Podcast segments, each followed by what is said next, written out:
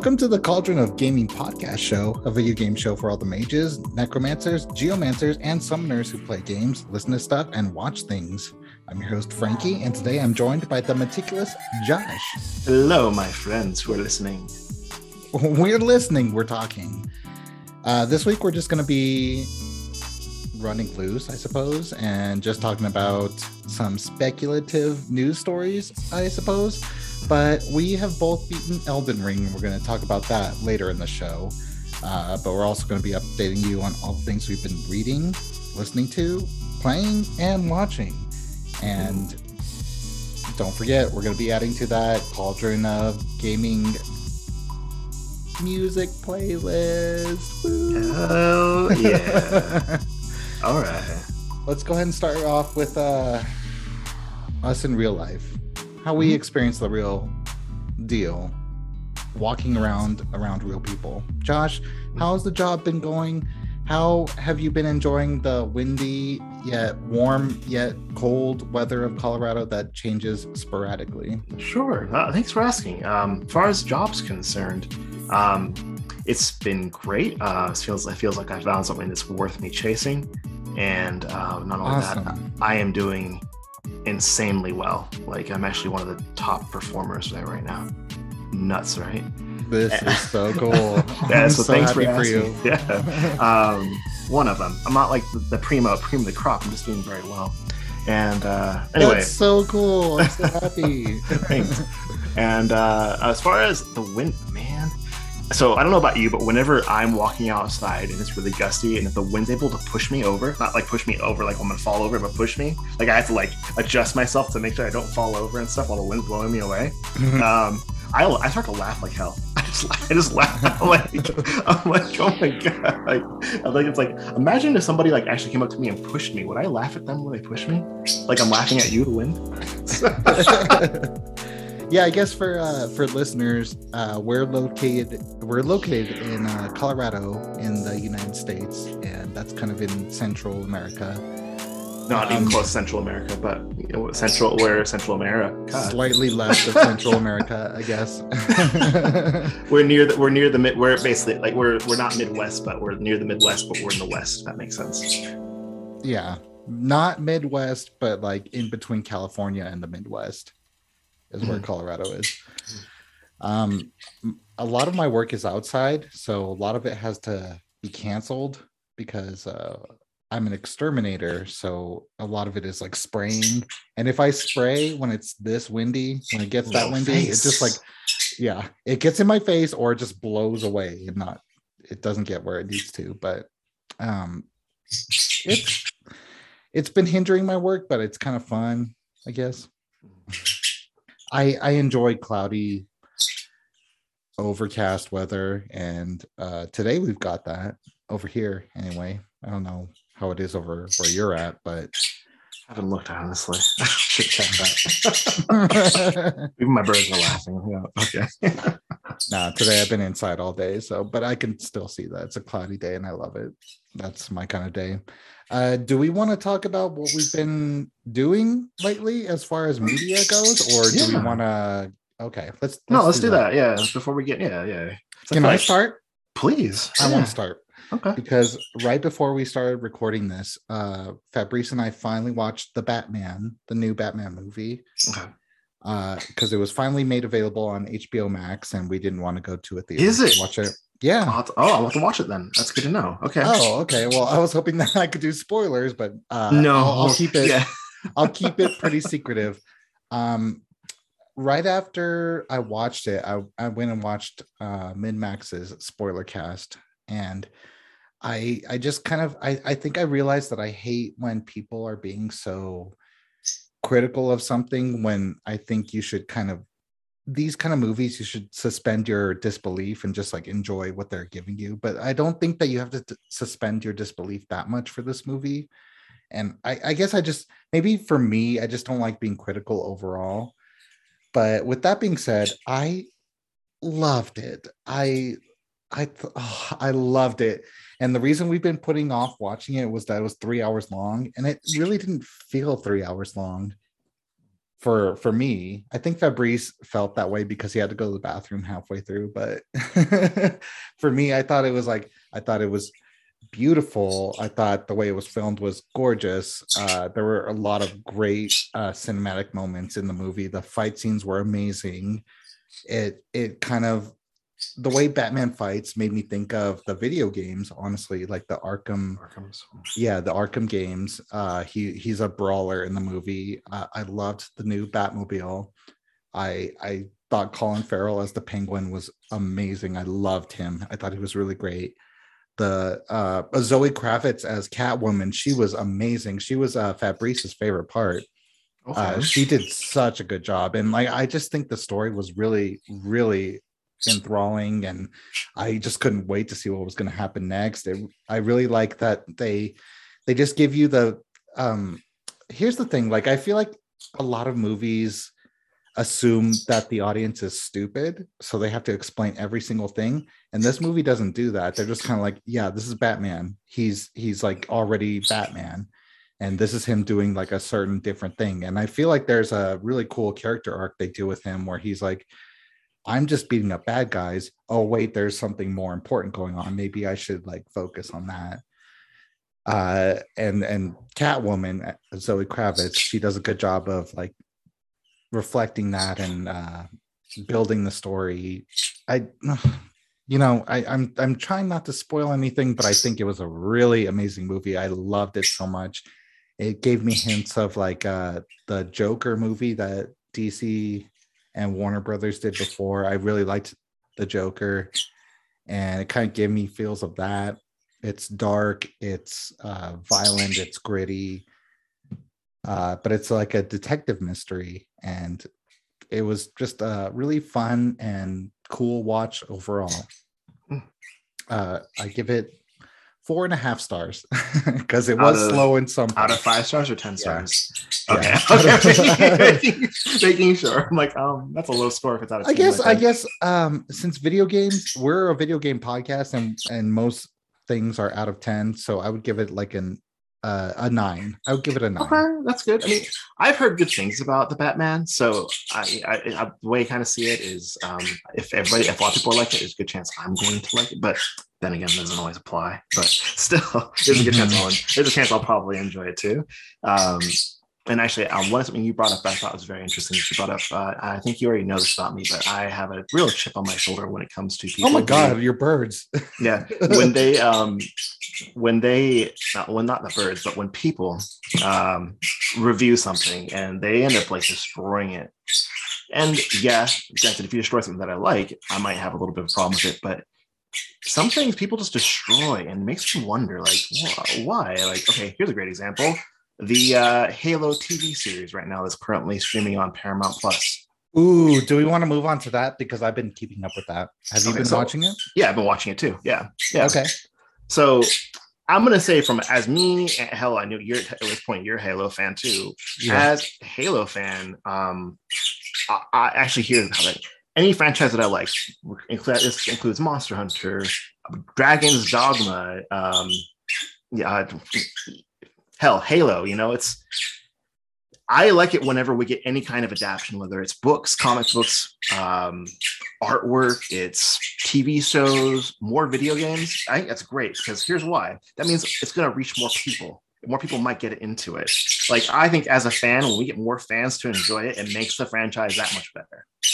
So I have a so people are a lot of people. I'm not sure a lot of people. I'm gonna I'm gonna call them the five percent are bashing the Halo TV series um, because I, I can't actually I've been avoiding the reasons why people don't like it.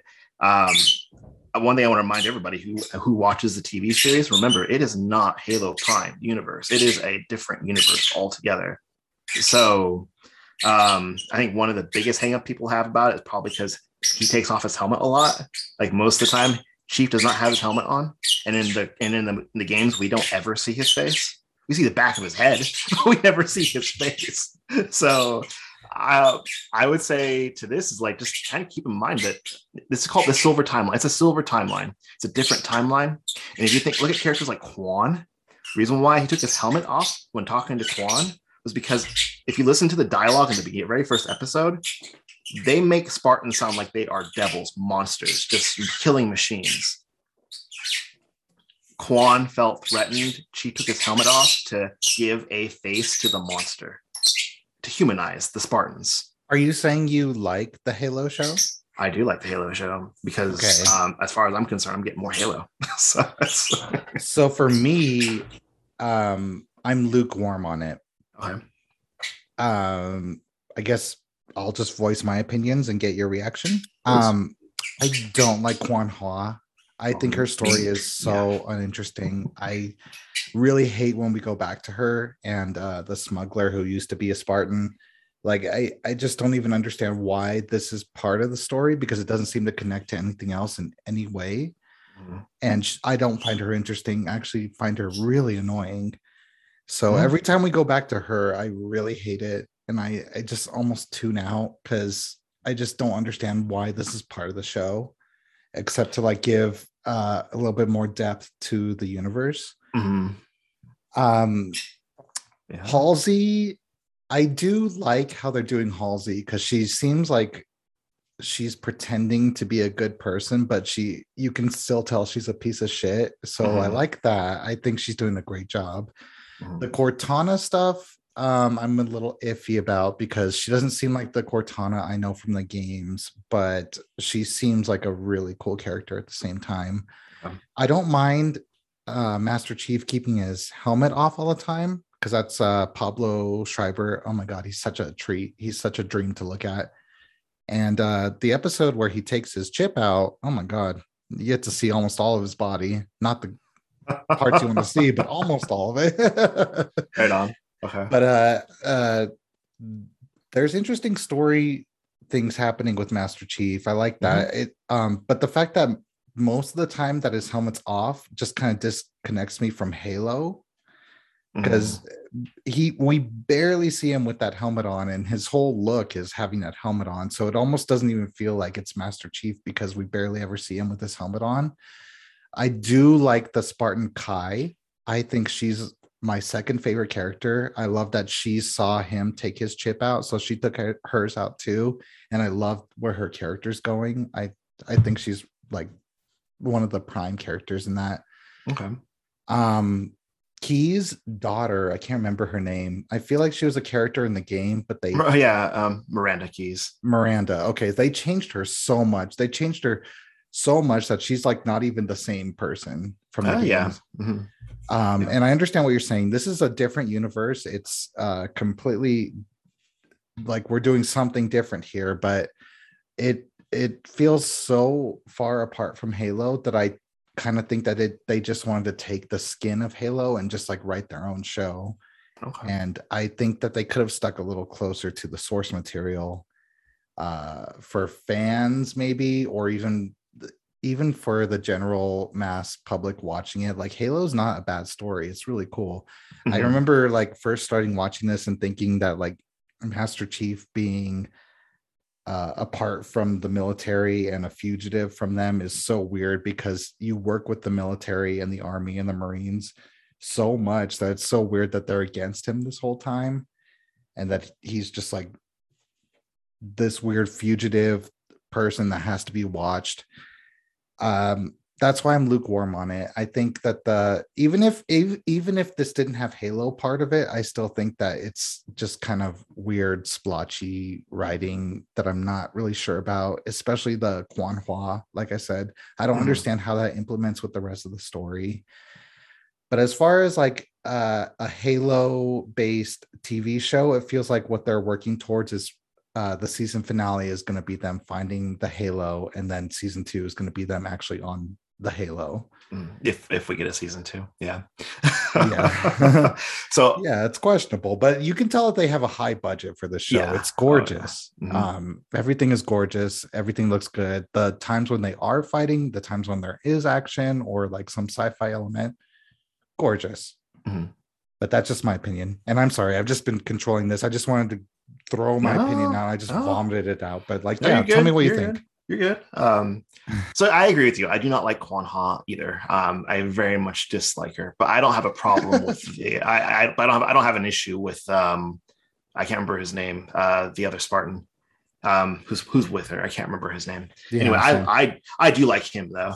Uh, I do. anyway, I, I like him too. I think he's doing a great job. yeah. So I, I guess one of those things too is like it's one of those things. It's kind of like when you play a video game, is that you know you don't you'll have characters drop in randomly. You don't know wh- where'd you come from or why you know what's going on here, what's going here, and you don't usually get the answer. And if you're lucky enough, you don't get the answer. As if you're lucky, you get an answer. You may not get an answer till way later in the video game. It's kind of the same when you watch it read a book or when you watch a show or watch a movie. You usually don't get your answers until late, so at some point, other point. There's a good chance they might be able to bring it full circle at some point. Hard to say if they will. Hard to say if they won't. Yeah. Um, so um, yeah, but I think you're, if anything, pure speculation here. Yeah, it's probably the reason why she probably exists is literally to give us another part of the Halo universe that even in the video games you don't really see, which is the it, which happens to be the um, the the uh, we call insurrectionists or the, the insurrectionists, the the people, the uh, the rebels. Like that's a, that was a big deal in um, pre pre Halo history for the UNSC. okay. Yeah, we're we're as far as how much of the games I've played, we're partway through Halo 4. Okay. So we played uh up to there, Okay. all the Halo And- games.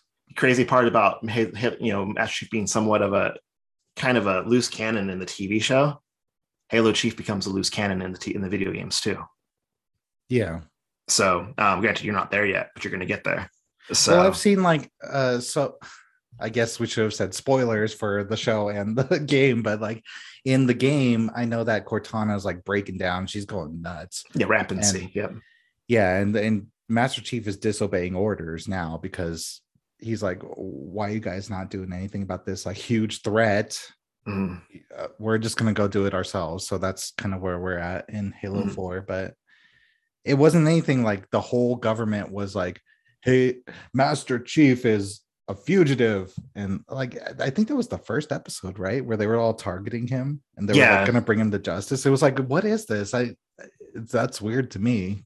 Because Oh, I yeah. remember working side by side with them all the I- time. I think the one thing I appreciate about the TV show is to see a different part, a different way of a different story to the Master Chief. Because if once you learn about what the Spartan, like hell, even playing the games and you learn and read the books and whatnot, you find out what the Spartan program is. Man, the Spartan program is fucked up. No, trust. yeah. Actually, I do like uh where the story's going, where uh Master Chief John Mhm. uh 117, he's remembering Halsey kind of kidnapping him and putting him into the program, but he's remembering it like in pieces. Mhm. Uh that's interesting to me. I want to see where that goes. And that's actually not far. That's actually almost spot on with the, the source material. That that that part of the storytelling you're in the TV show. yeah. Yeah. because because that story like we get introduced to halsey in halo 4 i remember that and the spartan program so it is interesting to see them like put it into like context and uh i don't know. I like how they're doing it. I i find it very interesting and i, I have no problems with that. Uh, all the pro all, all the problems all the parts with uh master chief i'm enjoying. I i want to see where his story goes and i really like his character and i like him like kind of warming up to Cortana, but also he hates her at the same time. Oh, But yeah. she's like in Mhm. his head. She she was Oh like, yeah. Like she was like no implanted no, into his head. no spoilers as far as like what happens in the last episode, but what she does to him in the last episode was freaking nuts. So oh, okay. Well, spoiler can't talk about alert. it. Do not talk about it. He was Do a not talk about it. Do not talk about it. Let people find it out on them by themselves. Hell, you, tell you telling that she's literally in his head is a spoiler. So- okay. Well, can I say like what she stopped him from doing? I kind of wish he had done. Uh, they changed a lot of things. The way Cortana works in the in the TV show versus the game is way different. Um, Let me talk Yeah. to you about that. How she Yeah. looks. I, I, I'm not. You know, I, I, I remember different. I remember seeing the, the people getting like you know being raging about what the new Cortana looks like before she even like appeared in TV show, and I I, was like, I like you know what I, I I didn't have a problem when I saw it. But then when I saw her in the actual the show, I was like, I actually I don't mind this version of Cortana at all.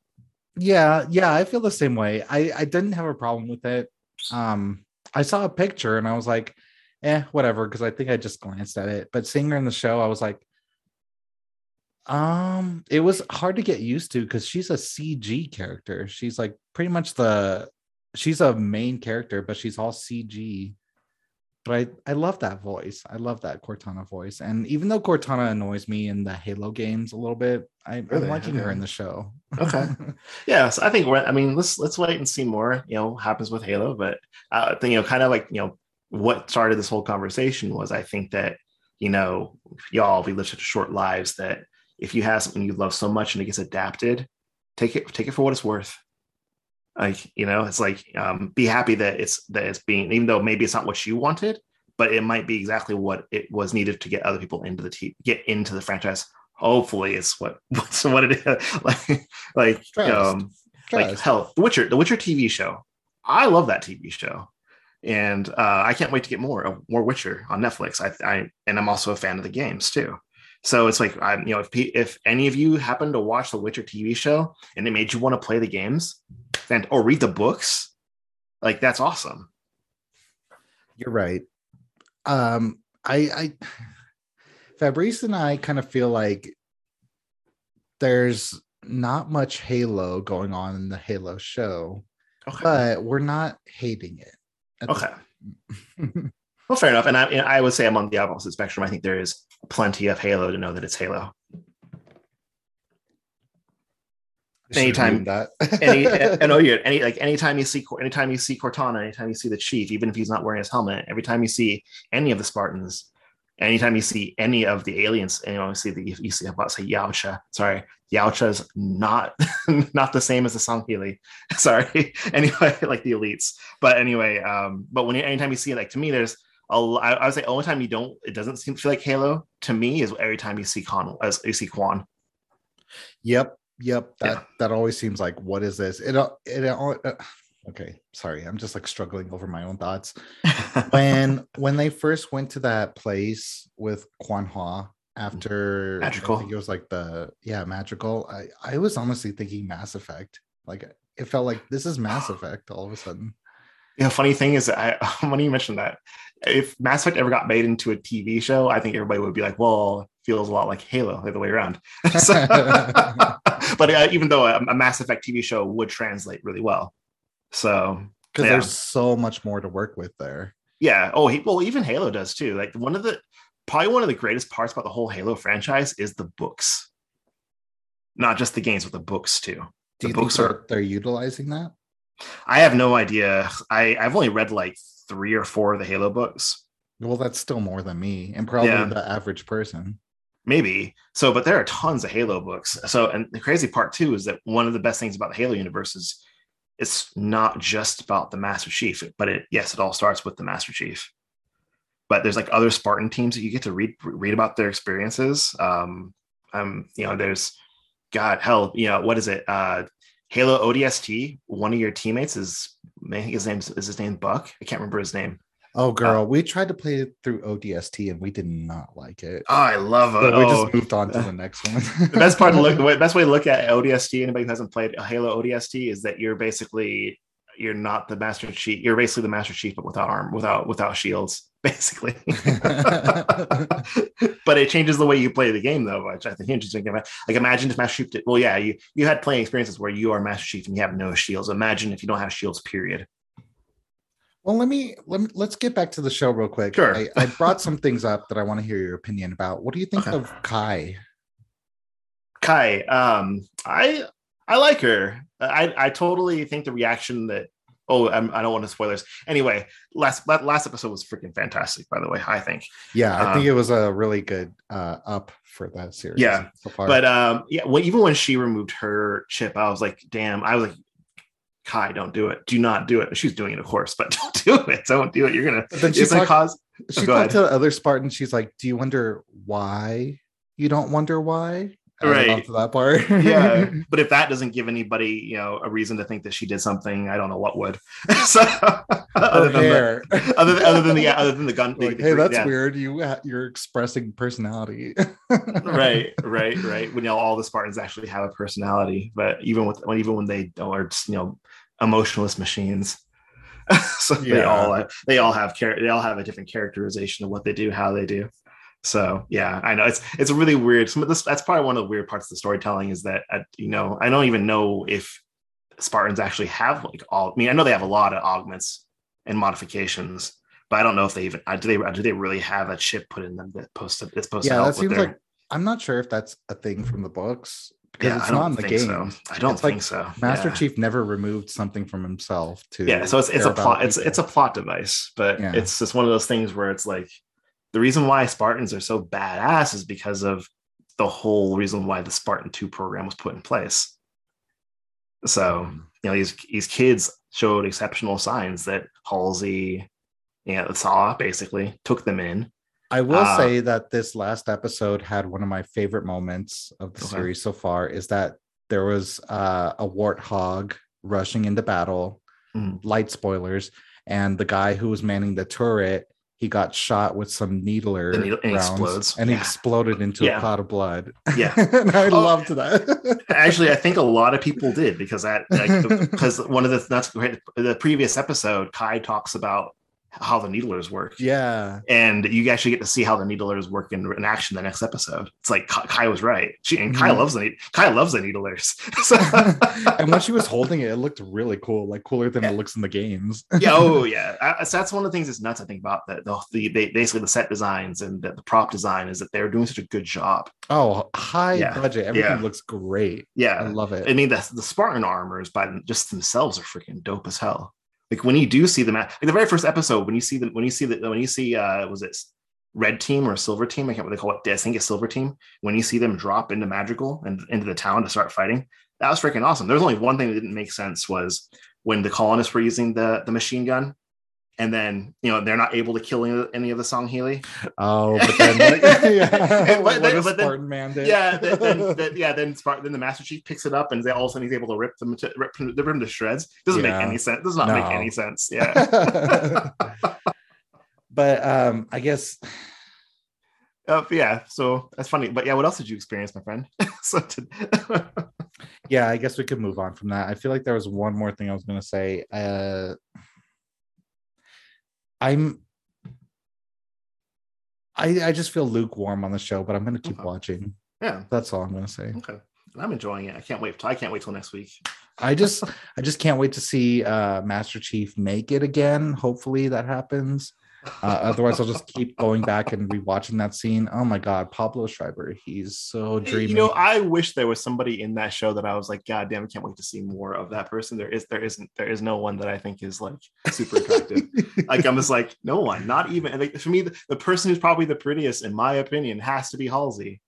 So that that and she's such a piece of shit. and she's such, yeah, she's a bitch. so like her personality turns you off. Yeah. Right. so yeah, it's one of those things. So oh, like, she is really pretty though. yeah, she is. Yeah, well, I guess the Cortana, Cortana's pretty too. But you know, Sure. yeah, but yeah, I yeah, I wish I wish I could I wish I could experience that like how you are with these some of these shows. I can't do that. I can't, like I have one show to talk about where I probably could kind of tell you, but it's kind of nuts that a lot there's a lot of attractive characters in it, male and female. Yeah, I mean, like I feel like these days, uh the men are starting to get some love too because we, we Oh, used yeah. to see Mhm. growing up for me you would always see tits and maybe sometimes vagina you never saw like men sexualized and i think we're getting that a lot more these days which is great Mhm. Yeah, yeah, I agree with you. Yeah, things for the it. women and things for the gay men or just those for who like Mhm. men Mhm. um i love it. I appreciate it too. When when we do see anything outside of, um, you know, anything that's you know more aimed at uh, heterosexuals, is when they make it so it's it seems natural. It's not forced. Mhm, mhm. I appreciate I appreciate that a lot. so i guess the other okay so i have two things that i've been watching slash playing um i don't know if you want to talk about something you've been watching or playing before i yeah, actually, sure. Um, so we actually we both talked about a show. I think we both shared. We both watched. Um, I'm also watching uh, Star Trek Discovery. really okay Yeah. Um, because I because I got Paramount Plus subscription watching Halo, I figured what the hell. yeah Let's, let's check out let's check out let's check out Discovery. I love that show. I don't know the five percent that do not like the show. I don't know what your problem is. I really don't understand. I'm I I I like through the past two like last week and this week I've already watched seasons one through three of it, and uh, that's how much I like it. Like I'm binging it. It's stupid, and I'm on the I'm on the fourth season right now, and just started it today, and When- I I I love this show. was that like 2000s or in the 90s It's actually one of the more recent um, Star Trek shows. Um, I don't know when the first um, season aired. Let me check. And also, did you watch Star Trek before, or is this your first? Oh no, no, no! I'm a Star. I'm, I've watched. I've been. I've been watching Star Trek from since I was a kid. Oh, okay. Oh yeah, yeah, oh, yeah. So it's not new to me at all. um, hell, my favorite Star Trek uh, media happens to be uh, some of the movies. My favorite movie is Star Trek: First Contact. Um, anyway, let's see here. Uh, Star Trek Discovery. Interesting. Yeah. I don't talk about Star Trek very often. Hell, I don't talk about Star Wars very often. Yeah, I mean, if there's a Trekkie on here can, who can convince me to watch it, I have Paramount Plus too. So yeah, I think. Well, I was going to try and recommend it to you. I think that um, that if if anything, um, there is uh, happens to be a gay couple on the show that I think are amazing. Gay men or gay women? Gay men. What girl? Yep. Yep. yep. and and the, here the best part too is that to me it's very natural. It's very beautiful, and on top of that, both both of them, um, both as it um engineer oh, what is his name the engineer Stamets i think his name and then dr Culber they're both good looking men mm. like i think you'll like them uh star trek discovery star trek discovery paramount plus come on where where's where's the wiki oh first episode was uh september 19th of 2017 so it's oh, been around, it's been around for five recent. years yeah, okay, yeah. for five years. Yeah. I was wondering what the Star Trek was that I used to watch on Sundays. Um, could, oh, who knows? Like could, teenager could probably it was either you're probably either watching. uh I'm gonna take a wild guess. You're either watching DS. You're probably watching DS9. Honestly, either DS9. Uh, what's his name? Patrick. Uh, Patrick Stewart. That's next generation. Patrick Stewart. Yeah, next, that's the next generation. Yep. Okay, so yeah, I used to like when there'd be nothing to do after we got home from church, I would just like watch Fox, and I think that there'd be a Star Trek on. I'd be like, yeah, okay, whatever. Okay. I didn't watch it closely. They also had VIP, uh, which was Valerie Irons Protection, which was that um, Pamela Anderson show. Okay.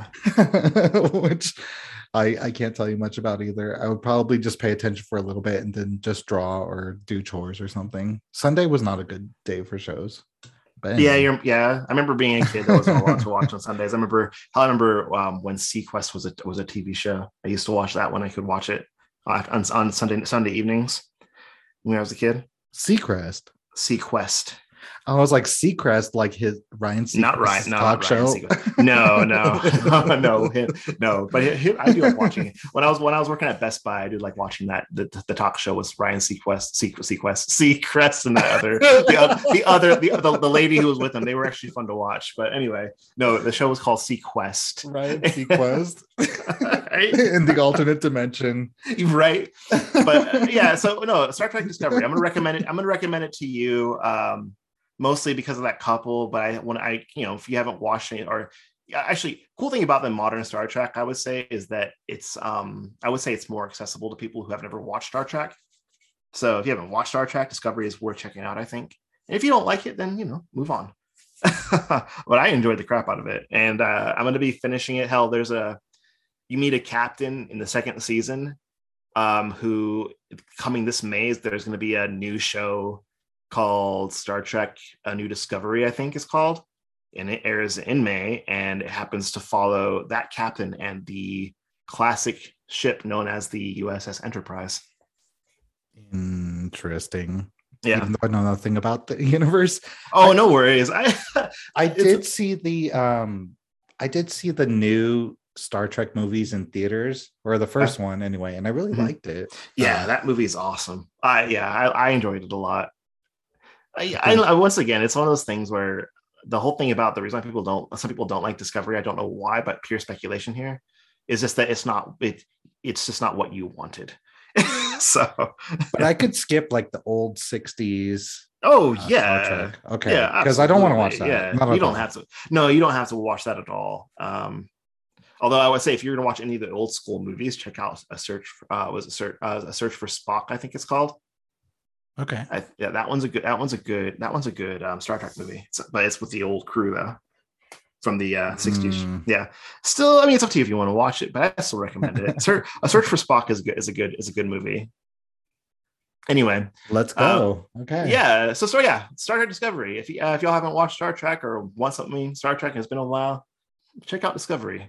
Honestly, yeah. I'm really glad you brought this up because um, it's a universe I've never explored, a universe I've been kind of interested in, and honestly, I, I might start with Next Generation and actually like watch that the full way through to really I like Patrick Stewart a lot. So just okay. to see what he's doing. And then like uh the one that you're saying, the newer one.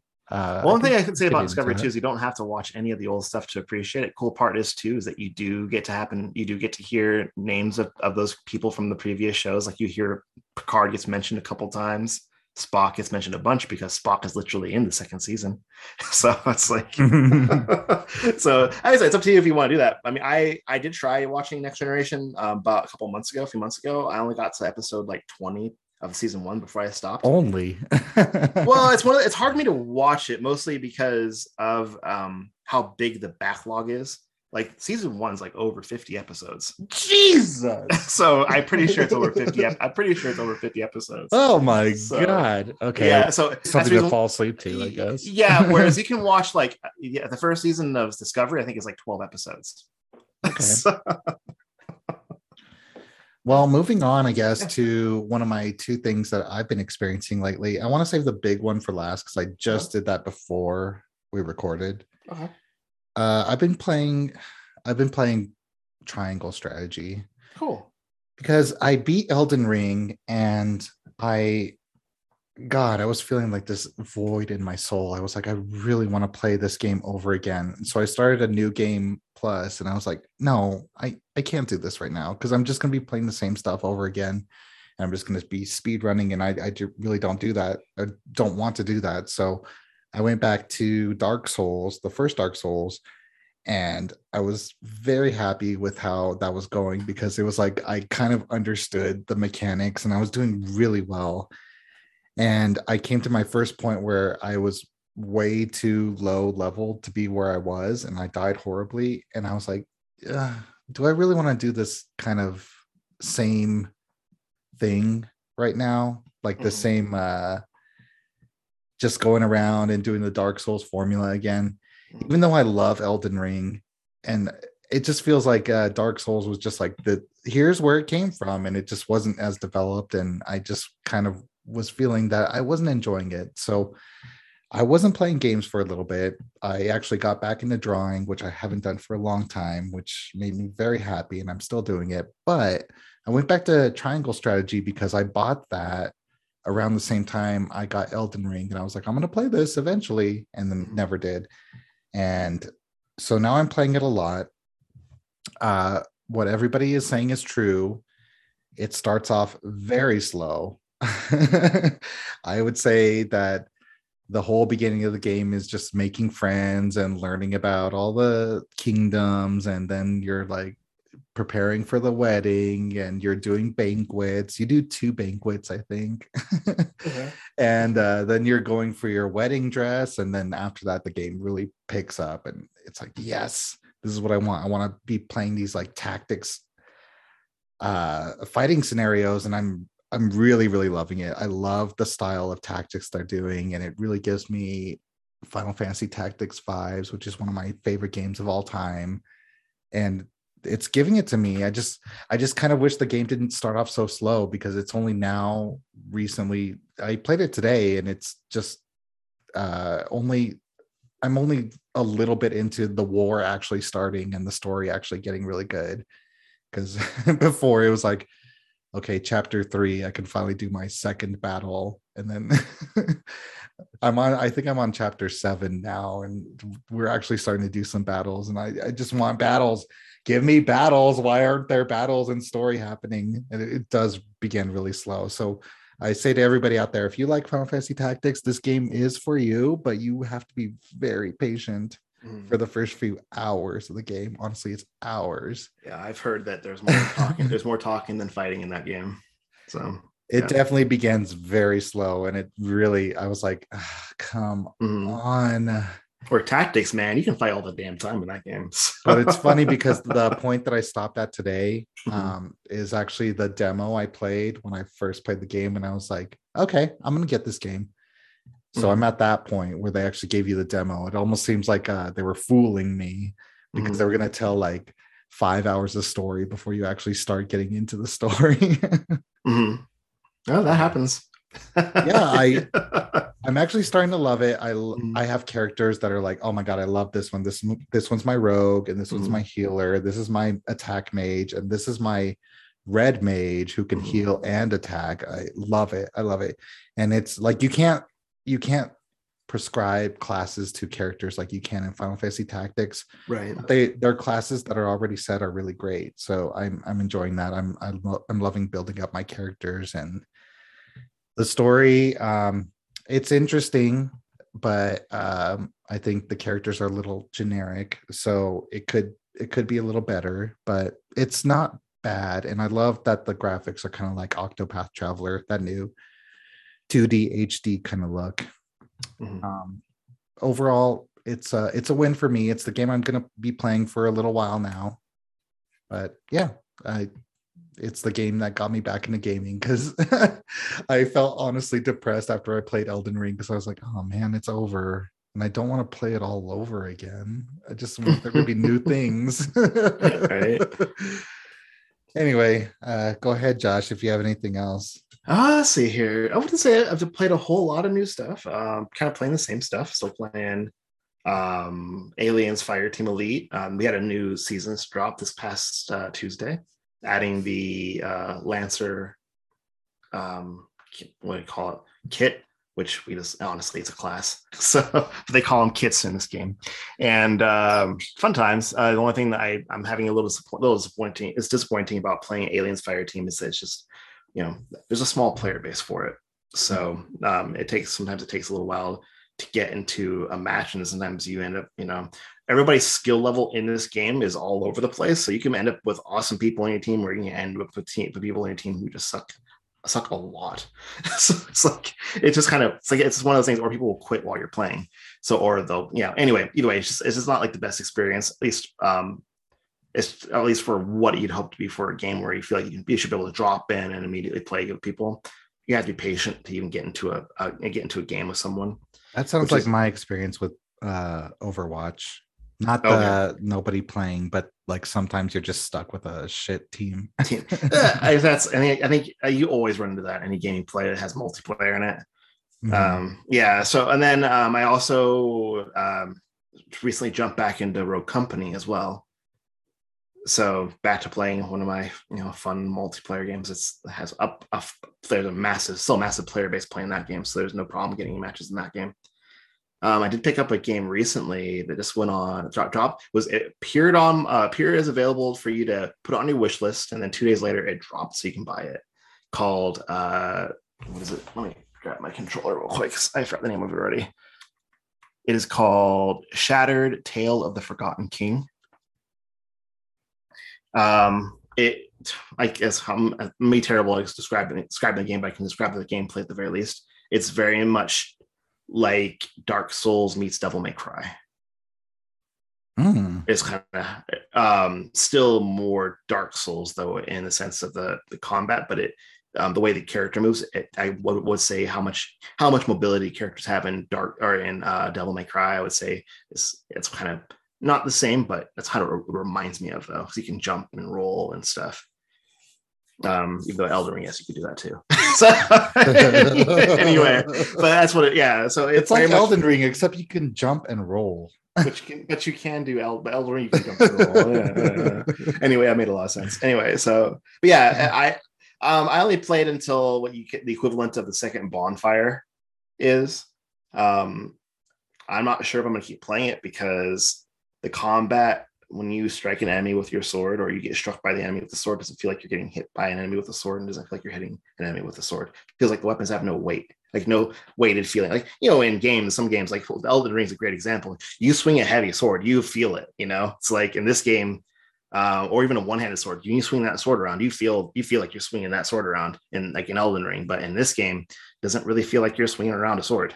so We're gonna So- get to Elden Ring. Like I, I just wanted to jump in and be like, oh my god, right. about Elden Ring, but I'm gonna save it.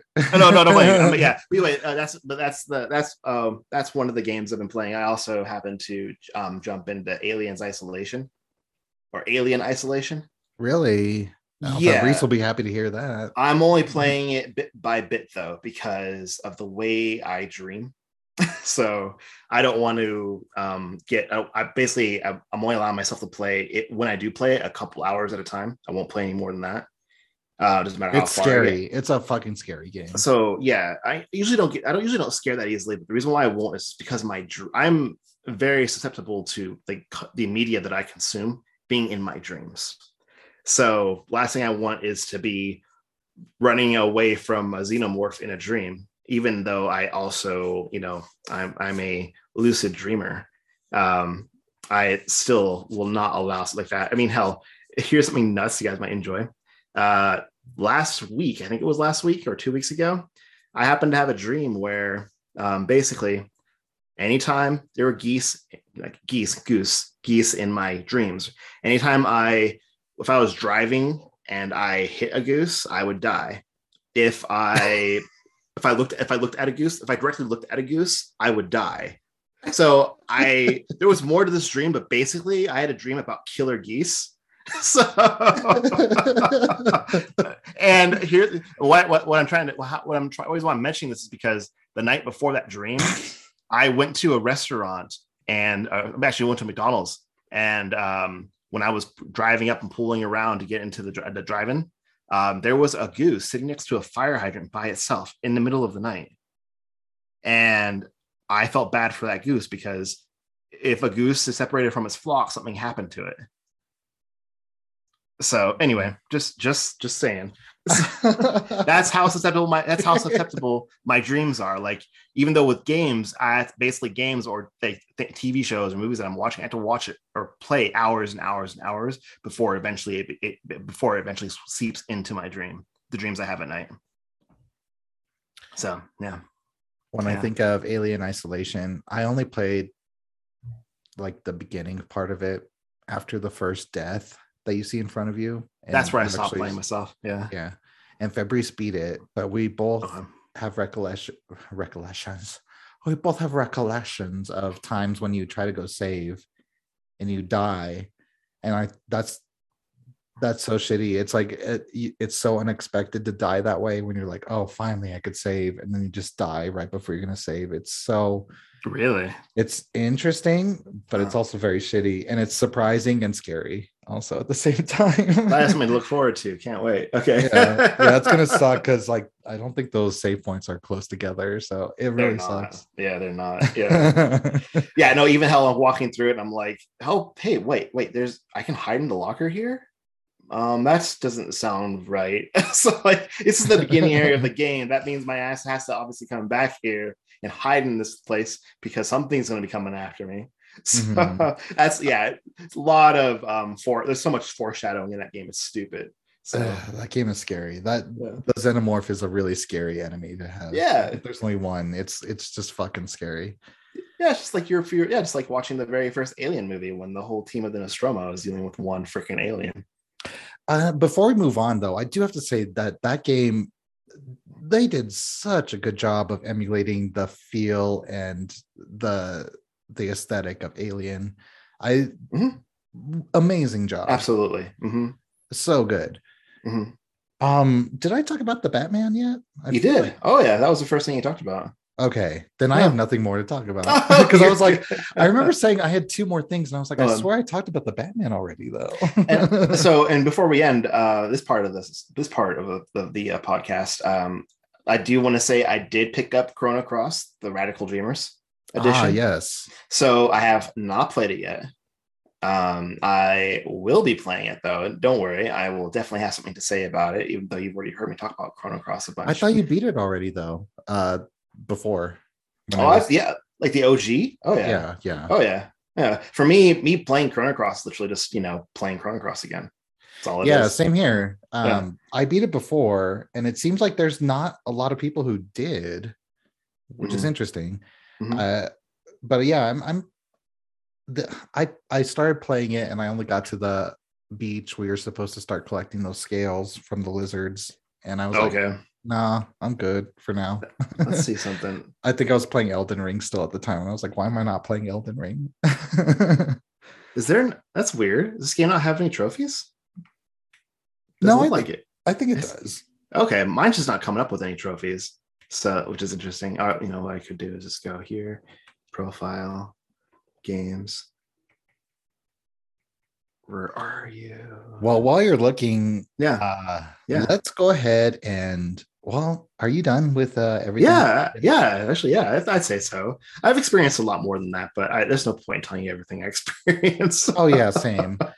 um, real quick, I guess I just want to say I'm really excited for the announcement of the Sonic and Sonic and Sonic. Oh my god, I'm I'm podcasting and I can't talk. Why am I doing this? Okay.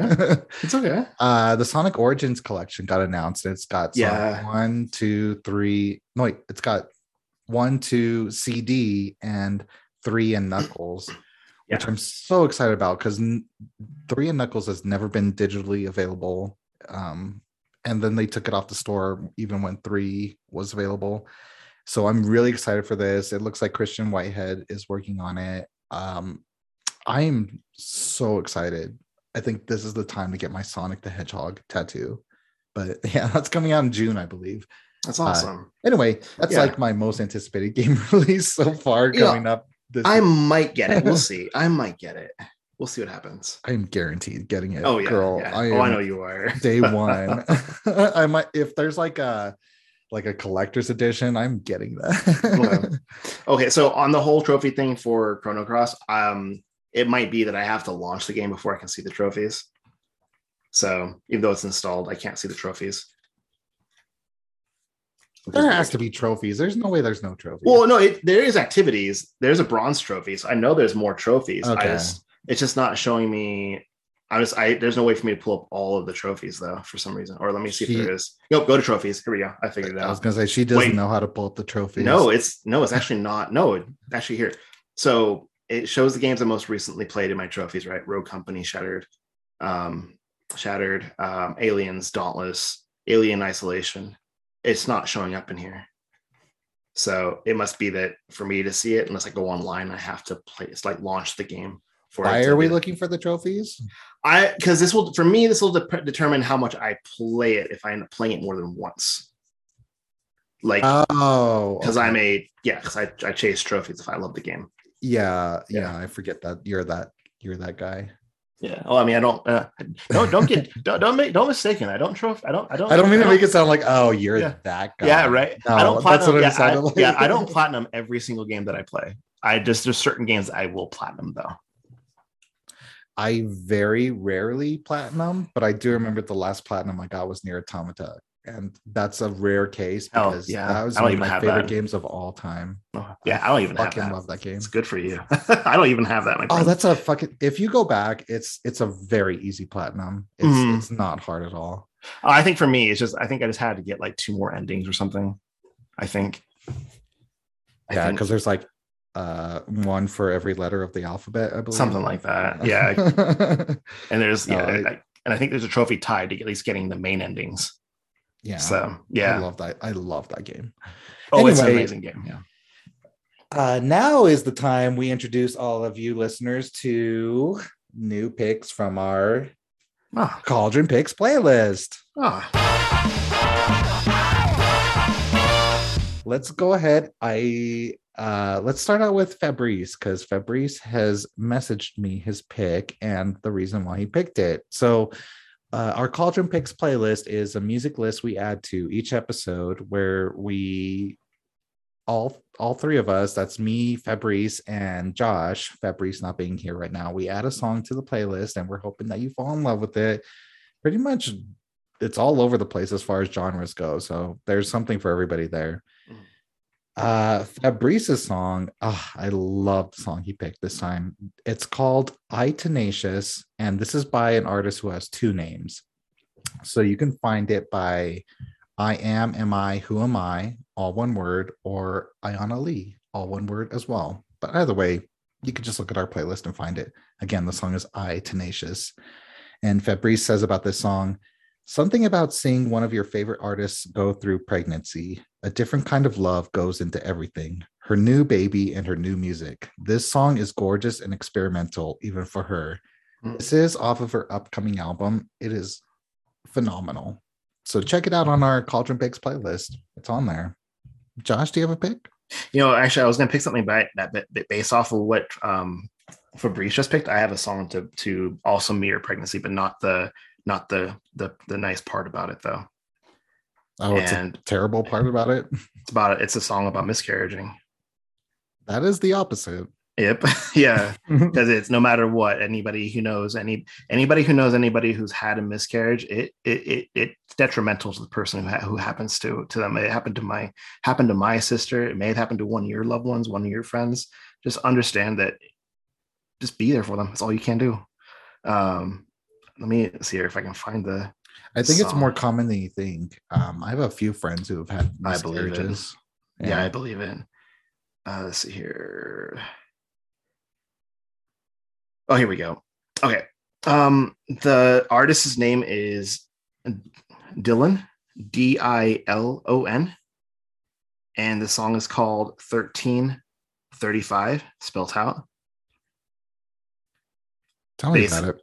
Um, best way to explain it is that um, as you listen to the music, you'll realize that she had a miscarriage. She talks about how if if she ha- was able to come to term and the child was still alive at this point when she has a song, the child would be 13 and she'd be 35 years old, or she's 35, so that would make the child 13 years old.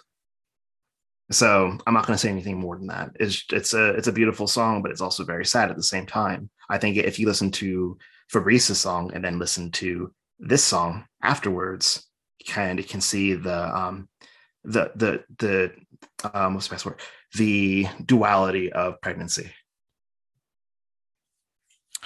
I did not follow the theme of pregnancy with you guys, and actually, um, my song is just a song I like. Uh, I uh, I was going through. I've been adding to my playlist of uh, songs that I use for my story, and it's basically just a playlist of my favorite songs that I keep going back to and that inspire me. And so I thought I'd put one of those songs on the playlist this time. It's uh, a song by Jack and Eliza uh, and it's called One Too Far, but it's the Shy Girls remix. I I don't know. It's just the way that uh, they're singing the song and the way that the remix mixes up the beat. Um, it's just one of my favorite songs to go back to, and I I've never gotten tired of it. I just love when it comes up uh, on my playlist. It's just a really fun song for me. Uh, so, not following the theme of pregnancy, but I I think it is um I think it is kind of a tragic song, kind of about uh I don't you know, I don't even know. It's just just give it a listen. I would say that's like a period like that. Yeah, hopefully you like the songs, y'all. Um, yeah. this is one of the few times where we actually have at least two of us have a theme for the reasons why I picked our songs. So, sure. And that's our Cauldron music picks of the week. Think we're gonna end with uh well, did you want to talk about that speculation story? Josh? Yeah, yeah. So a couple days ago, I was um, I saw a video of one of the people I like to follow on YouTube called Bellular News, and they went, talked about how Microsoft wants to um, f- find ways to further monetize our games and the games that we play. The meaning we'll probably see have a chance of seeing you know more ads in our games. Like for instance, you're playing Last of Us. I'm not saying it's actually happened, but let's say you're playing Last of Us 2 and you're in a decrepit city, but you look up, you see a Pepsi billboard. Um, something like that effect. Um, anyway, um, the I was trying to find articles that would relate to that. I'm sure um, Bellular did reference their stuff, but I wasn't able to find anything that was maybe from GameSpot or any of the major outlets. Um, but I did find something from Microsoft itself, though. Um, if you go to come on, people, parties from PlayStation. Um, so website is developer.microsoft.com. Um, if you go under monetization, here's it's an interesting read. I'm not going to read all of it, but I'm going. I'll, I'll read. I'll read a part of it though for you, and then we'll go into that. We'll go into it. So, the name of the article is uh, monetization. All games must, at some point, determine how to generate revenue. And this is Microsoft providing. Well, here are three segments of the article: is uh, get the right tools for your economy, create and track virtual currencies, create and manage in-game stores. So these are tools that you can get from Microsoft. And to go into it, um, I'll read the, I'll read part of the well, I'll read part of it. Um, all I, I already read the first part where they you know all games must generate at some point generate revenue, whether it's creating and tracking in-game virtual currencies or running experiments to help drive conversions. Microsoft has the tools and services to help you reach and monetize millions monetize millions of players. I'm going to read that P part really again. Microsoft has the tools and services to help you reach and monetize millions of players. So, um, yeah, like anytime, anytime somebody like goes over the stuff, they'll highlight the here's the parts you want to read. I mean, it's me highlighting that one part. Um, is that um, something to something that pure speculation here, but you know, if let's say Microsoft and all the other major developers, major game game game companies, like, hey, let's see how we can make more money. And there's a whole, I can't imagine there being a, I mean, they're gonna have people figuring this stuff out, obviously. How they can they do this? But if this uh, us grunts on the ground fighting the good fight, playing games, um, you know, if this is something that comes to fruition, um, how would you feel if you're playing a game where you're fighting orcs and goblins and monsters, and all of a sudden you look down on the ground and you see a wrapper for Reese's peanut butter cup. so this is uh maybe this is gonna sound crazy, but back when I was playing Wipeout on PlayStation One, I remember I remember there being uh Mountain Dew ads on mm-hmm. billboards, and I feel like there have been a, other a few other games where there were billboards with ads for like Coca Cola or uh, Monster Energy. Uh, mm-hmm. especially mm. recently, there was Death Stranding where you would drink Monster Energy drinks. Yeah. I don't mind it. I honestly, uh, I think for me, it kind of adds a little bit of realism to the world granted um for death stranding it's it's hard i guess it makes sense because it's not a different world and maybe mm. monster just kept existing but where it's like a racing game um i think it makes sense be- yeah. because like racing is like sponsored by those companies yeah, yeah, there's sponsorships everywhere and it's like mm-hmm. I, that's fine for me mm-hmm what you're saying is if if like I'm fighting orcs and there's a Reese's wrapper on the ground, yeah, that's gonna take me out of it. I'll be like, right. that's weird. I think that's where the talk's going is that um, you know, like for instance, that the, the, the content creator that I was following was bringing talking about um, you know, I I you know, yeah, it's something that I'm afraid of. Um, you know, I like I'm not sure what your reasons are for playing games, but my reason for playing games is not to experience the real world, at least I try not to experience the real world in the games that I play. I want to escape as much as possible. Granted, you can't always, but that's that's the for me. It's that's the goal is to not be in this world, play experience a world outside of the one that I'm already in. So I guess that's not the same goal for me. Uh, if it's right. like parallel to the world I'm living in now, like I said, a racing game, uh, it being very realistic. Sure I think it's more that I'm just living a life as a race car driver mm-hmm. in a life that is not my same. So of course I would be seeing advertising and that doesn't bother me.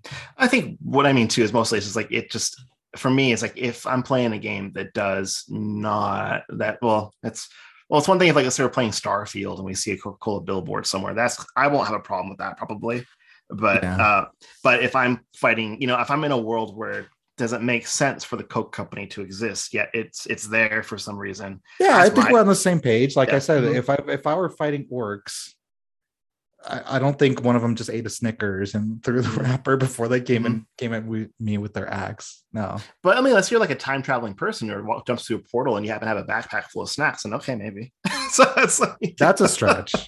yeah, yeah, but it's possible. But I I can see that one way for it to like if they wanted to try to market it that yeah, okay, you, if if it was somebody who was like you know some New Yorker was walking down the street in Broadway and they walked into a sketchy you know side venue for a theater and all of a sudden they're in a different world, that that might work. You know.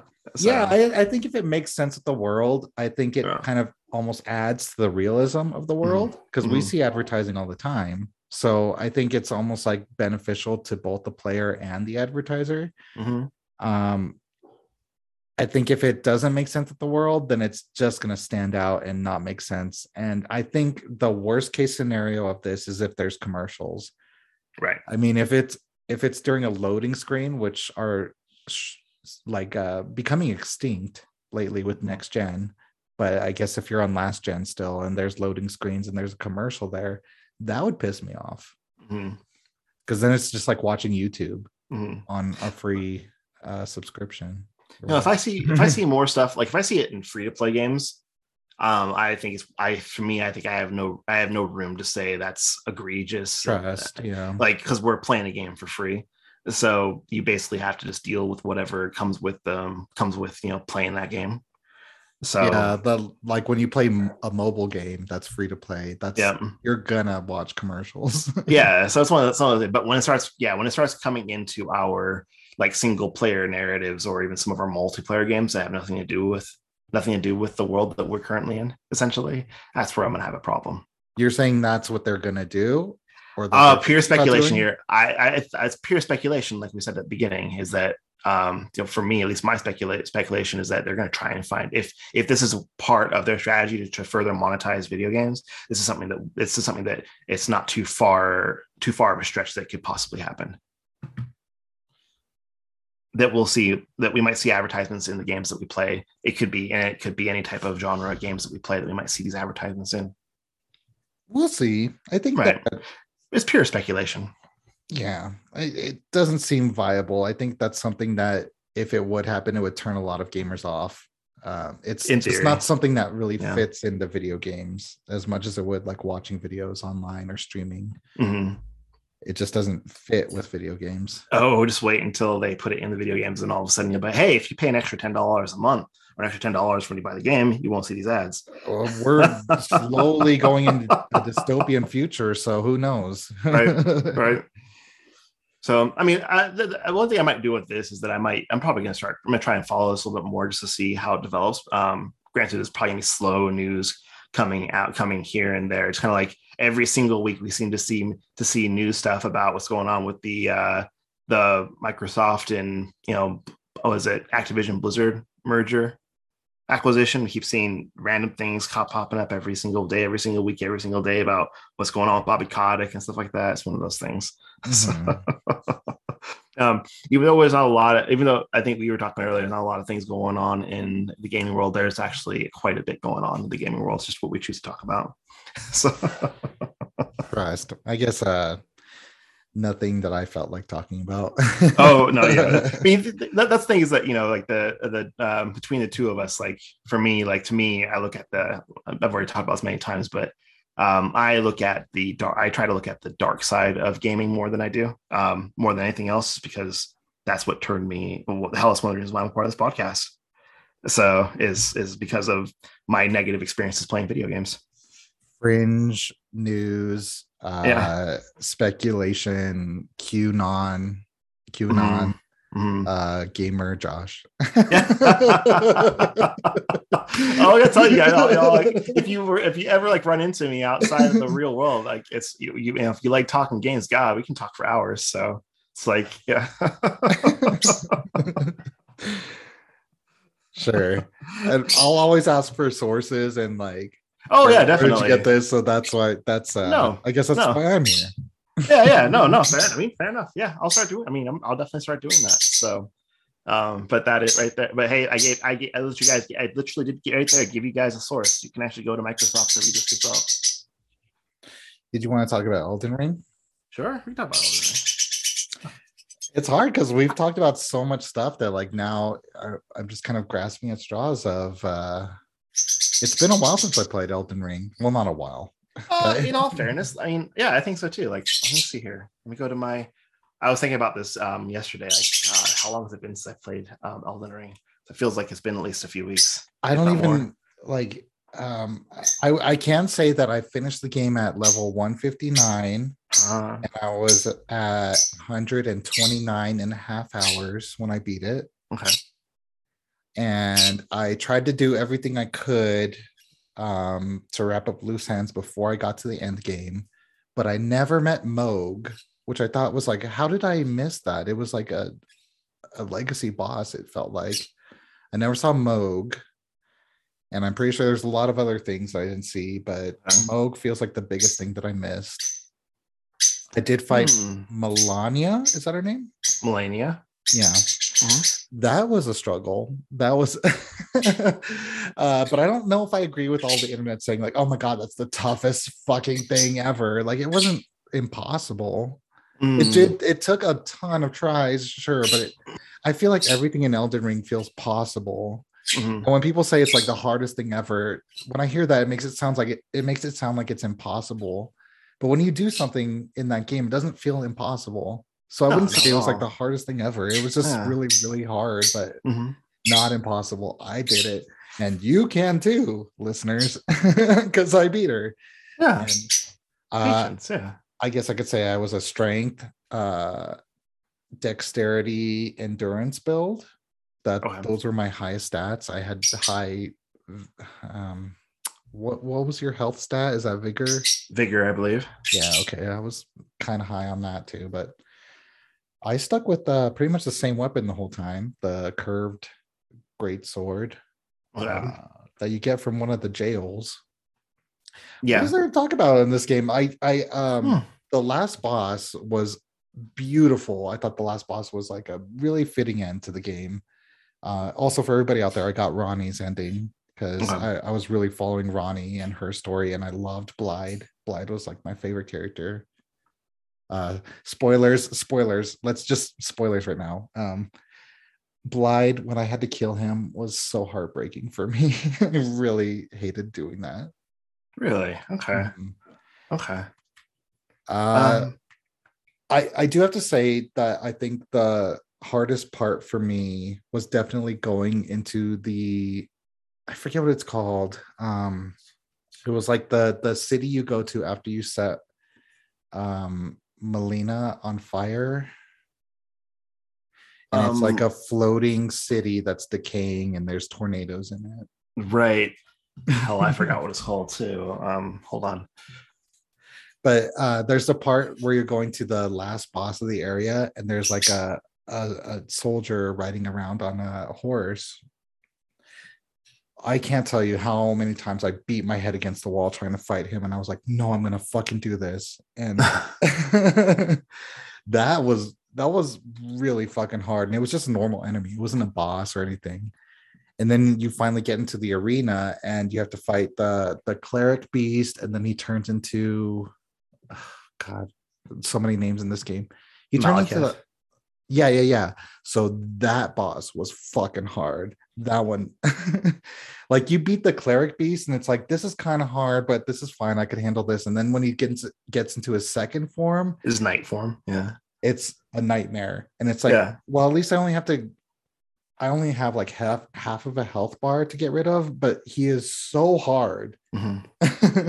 he is Yeah. so hard The place is called Crumbling Farum Azula. thank you yes Yes. Okay. but yeah that that those last two battles were really I, I almost felt like oh this is the last boss? This has to be the last boss. It's so hard.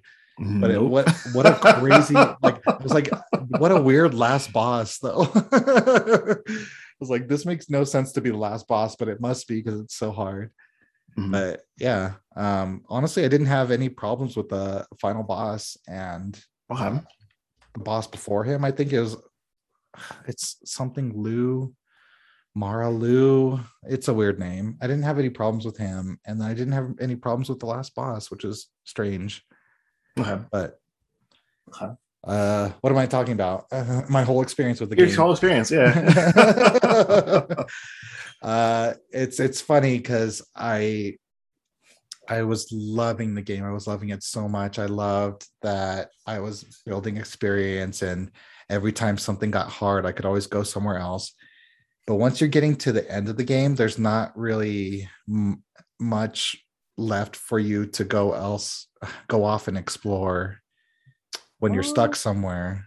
You'd be surprised. Um, I guess for me, because like Yeah. when I was I was trying to wrap up loose ends when I got stuck somewhere, and I was like, okay, Mhm. well, I want all those all those things that you can make a voice with, where it's like hello or you're beautiful. I went and mhm. collected all those, and I was like, well, this is easy. Like every enemy is dying with one hit.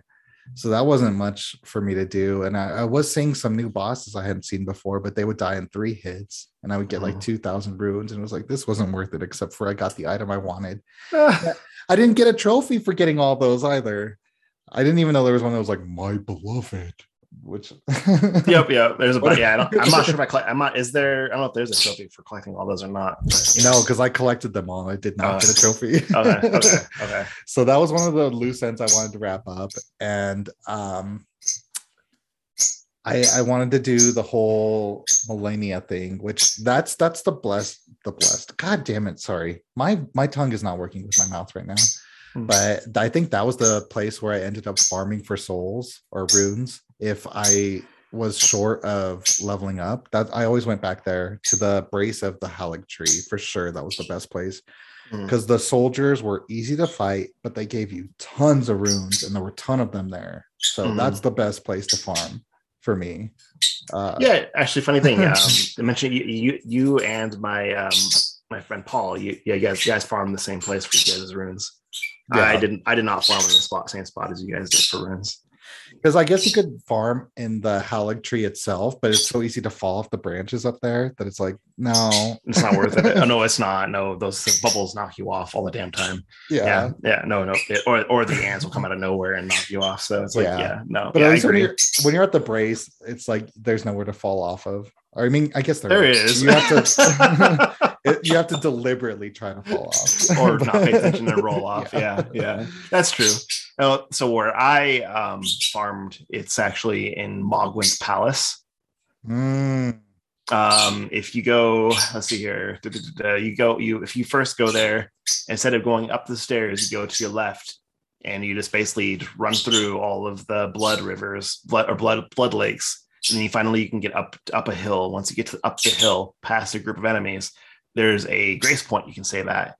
And then what you do is you uh, put on a bow, and then you go to the edge of the cliff and look across where, down to where the lakes are, and there's a big bird thing that's walking this, pat is walking um, back and forth in that area. And all you do is you shoot the bird and it will um, as long as you're in the right spot there's multiple spots you can be in it will try and charge and run at you but it will fall off the cliff and it will give you if you're not wearing if you're not wearing the uh, gold scarab you will get about 11,000 runes per per kill. And if you're wearing the gold scarab you get about 13,000 so that's Wow. how that's how that's how I that's how I was rune farming that sounds So- less fun than killing a bunch of knights, Well, but you know sounds- I, I mean if you're one shot if you're one shot in the knights, I guess that's you know no, almost no different I feel like every time I did the knights, I got like at least thirty thousand to fifty thousand runes. That makes but sense It would take more time the way I was doing it. Yeah, yeah, but I understand. Yeah, I understand what you mean. Though it makes yeah, I don't know. I to me it was fine because it what was mindless, absolutely. but um, the cool thing was I could be I can talk to like my friends on PlayStation at the same time and just keep and just do that and you know and be able to hold a conversation. Yeah, I guess I, I didn't finish my thought there earlier. I, I want to go back to that. That Mhm. like I felt like for me, Mhm. you said that I'd be surprised, and I'm sure I there's plenty I didn't see. Like I said, there's a whole legacy dungeon I didn't see apparently.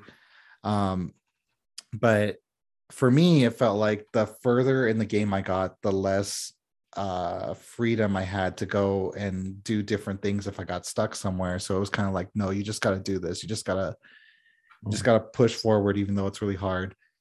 That's Um, fair. But that's kind of where I, I started to not enjoy the game, and I was like, oh man. So this is where I stopped playing. But then, like, I guess as I kept finding new things, um, I I I got interested again, and and once I uh, it was it was me doing the Halig tree. I think going towards the Halig tree really sucked, and it really discouraged me because you're going across a huge snow plain Oh yeah. and it's so foggy and there's a bunch of tough enemies there and sometimes Mhm. you could just run off an edge because there's randomly edges there Yeah. too so Mhm. that part really sucked for me and i was like i'm oh i'm really not enjoying this place but once you actually get to the halig tree then it's like oh well this place is really beautiful and interesting Mhm. And then you get knocked off the side because you didn't see that there were guys blowing bubbles at you.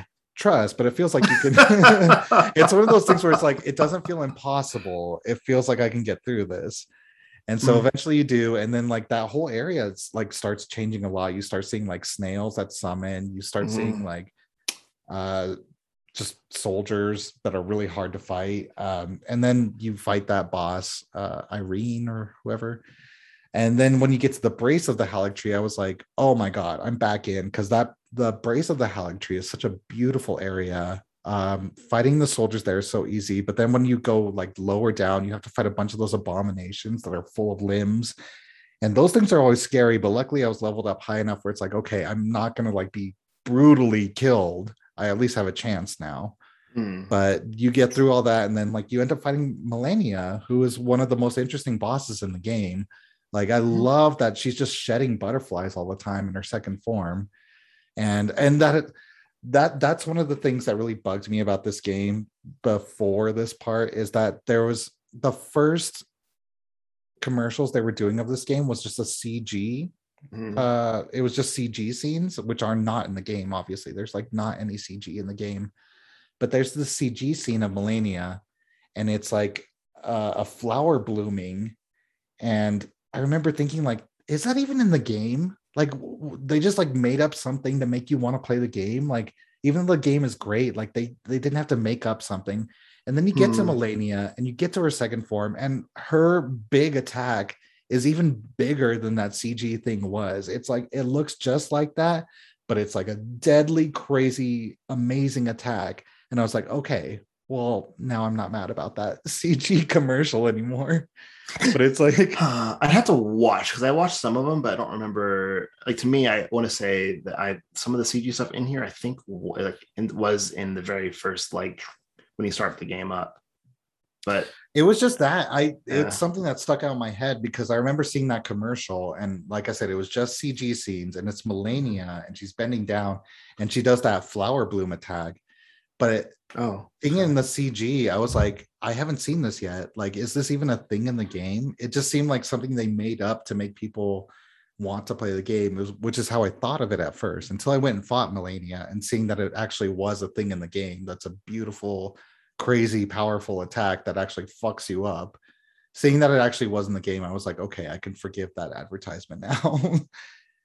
but Hmm. okay. Does that make Okay. sense? I feel like I I th- I th- I'd have to watch the trailer to know which one you're talking about. I know I was trying yeah. to look for it and I couldn't Yeah. find it. So I don't know if they took it down or whatever, but like No that, worries. that was the first commercial I saw for Elden Ring was just like strictly CG scenes. Um, And th- I was just pissed off about that one, like I said, because I thought it was false advertising, but it turns out it's not. It's, Okay. it's That's actually good. in the game. I was gonna say, like, yeah, I mean, even if it, if it, even if uh, it wasn't in the game, it's like, you know what? How many games you played where you know you saw the advertising did not match what you played? Did you- Did you like your ending? yeah, I did actually. Um, I got the um, the ending that I got was the uh, uh, what is it called? The flame ending. Son of a bitch! I forgot what it was called. Um, I already forgot what it was called. You uh, yowzers! I'm like, I had to go check my achievements to be able I to tell already you what the name watched all the endings on YouTube, so you could just tell me what happened in your end. Oh, I became the I became the Chaos Lord. like the Frenzy Lord or Frenzy. Yes, I got I got the Frenzy Lord ending. Thank you. yes, I got the Frenzy Lord en- en- ending. Yeah, um, I thought I like that ending a lot actually because uh, from a lore standpoint, it it um it raises a lot of questions. So I liked my ending a lot too. Um, even though it, it kind of seemed depressing a little bit. Um, it was different than the other endings, and I didn't become Elden Lord, but instead we like took a different path, and I liked that a lot. So I Hmm. was really happy with my ending. yeah, no, all in all, like I mean, we'll see if I think part of me I had like for me I had to take a break um from Elden Ring because it was consuming every part of me. Um, I can't. I have to decide. I've, I've taught myself that if I, any game or any type of media does that to me, I have to step away from that that media. But anyway, um, for a while before I go back to it. But anyway, um, last time I played Elden Ring was 22 days ago. So almost a month ago is the last I last time I played Elden Ring. Honestly, And, uh, I I still think about it. I, Yeah. it was such a good game. Yeah. It was so good. Like I said, there were parts where I was like doubting even playing further. I was like, man, maybe, maybe not. Maybe I'm at that point. Maybe I've had my experience. And then I just pushed a little further and Mhm. I was like, no, I, I can't stop now. What?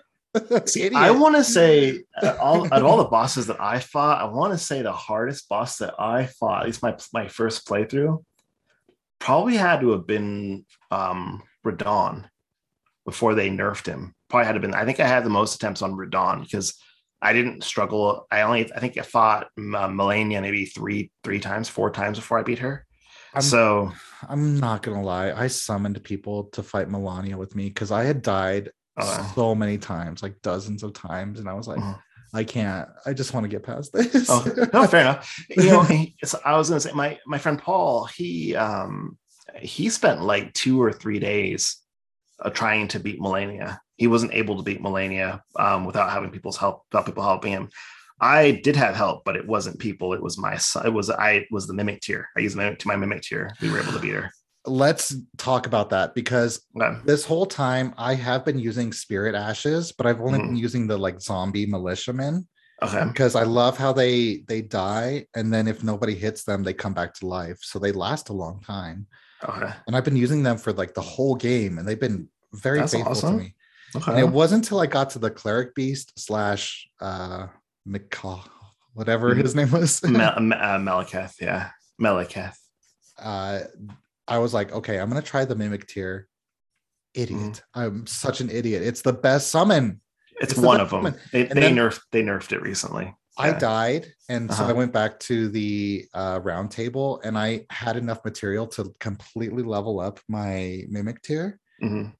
And he was he didn't die. He stayed alive the whole time. It was so Mhm. amazing. It was like if I had not been stupid and used the mimic tear instead of those militiamen this whole time, I probably would have had a much easier time through this whole game. Mhm. Well, not the Yeah. whole game, but after you get him, of course. Yeah, well, I mean, interesting. Even my experience with the mimic tear, there were some fights where the mimic tear did not was not helpful.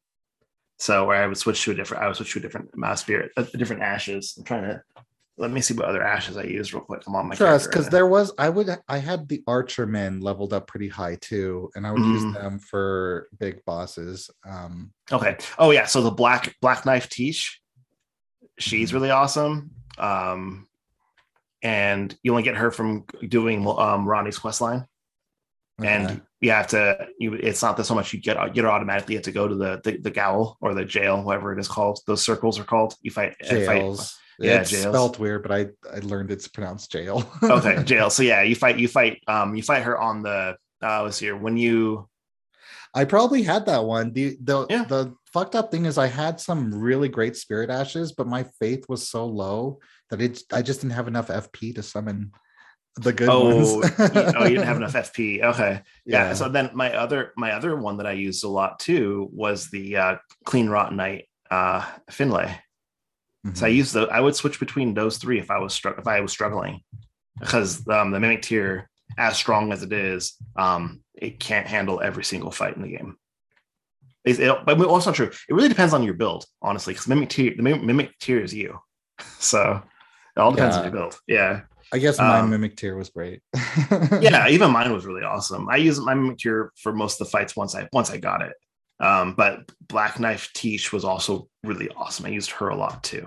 I I can't remember the name of the boss, but since we were talking about bosses that gave us the hardest time, I would say that there's um it's in the underground area and it's where there's a waterfall and it's an ogre enemy that switches weapons. It's a huge ogre with wings. And once you get him down to health, half health, a second one pops out? enters. Yeah. yeah. Mhm.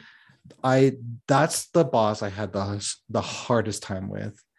And the only way I beat him is that I figured out a way where if I fought in the corner of the battlefield, Mhm. one of them would jump off the edge and kill himself. but not every time, but sometimes he would. Uh-huh. And when I finally beat them and I saved the video clip, he did jump off the edge and kill himself. okay.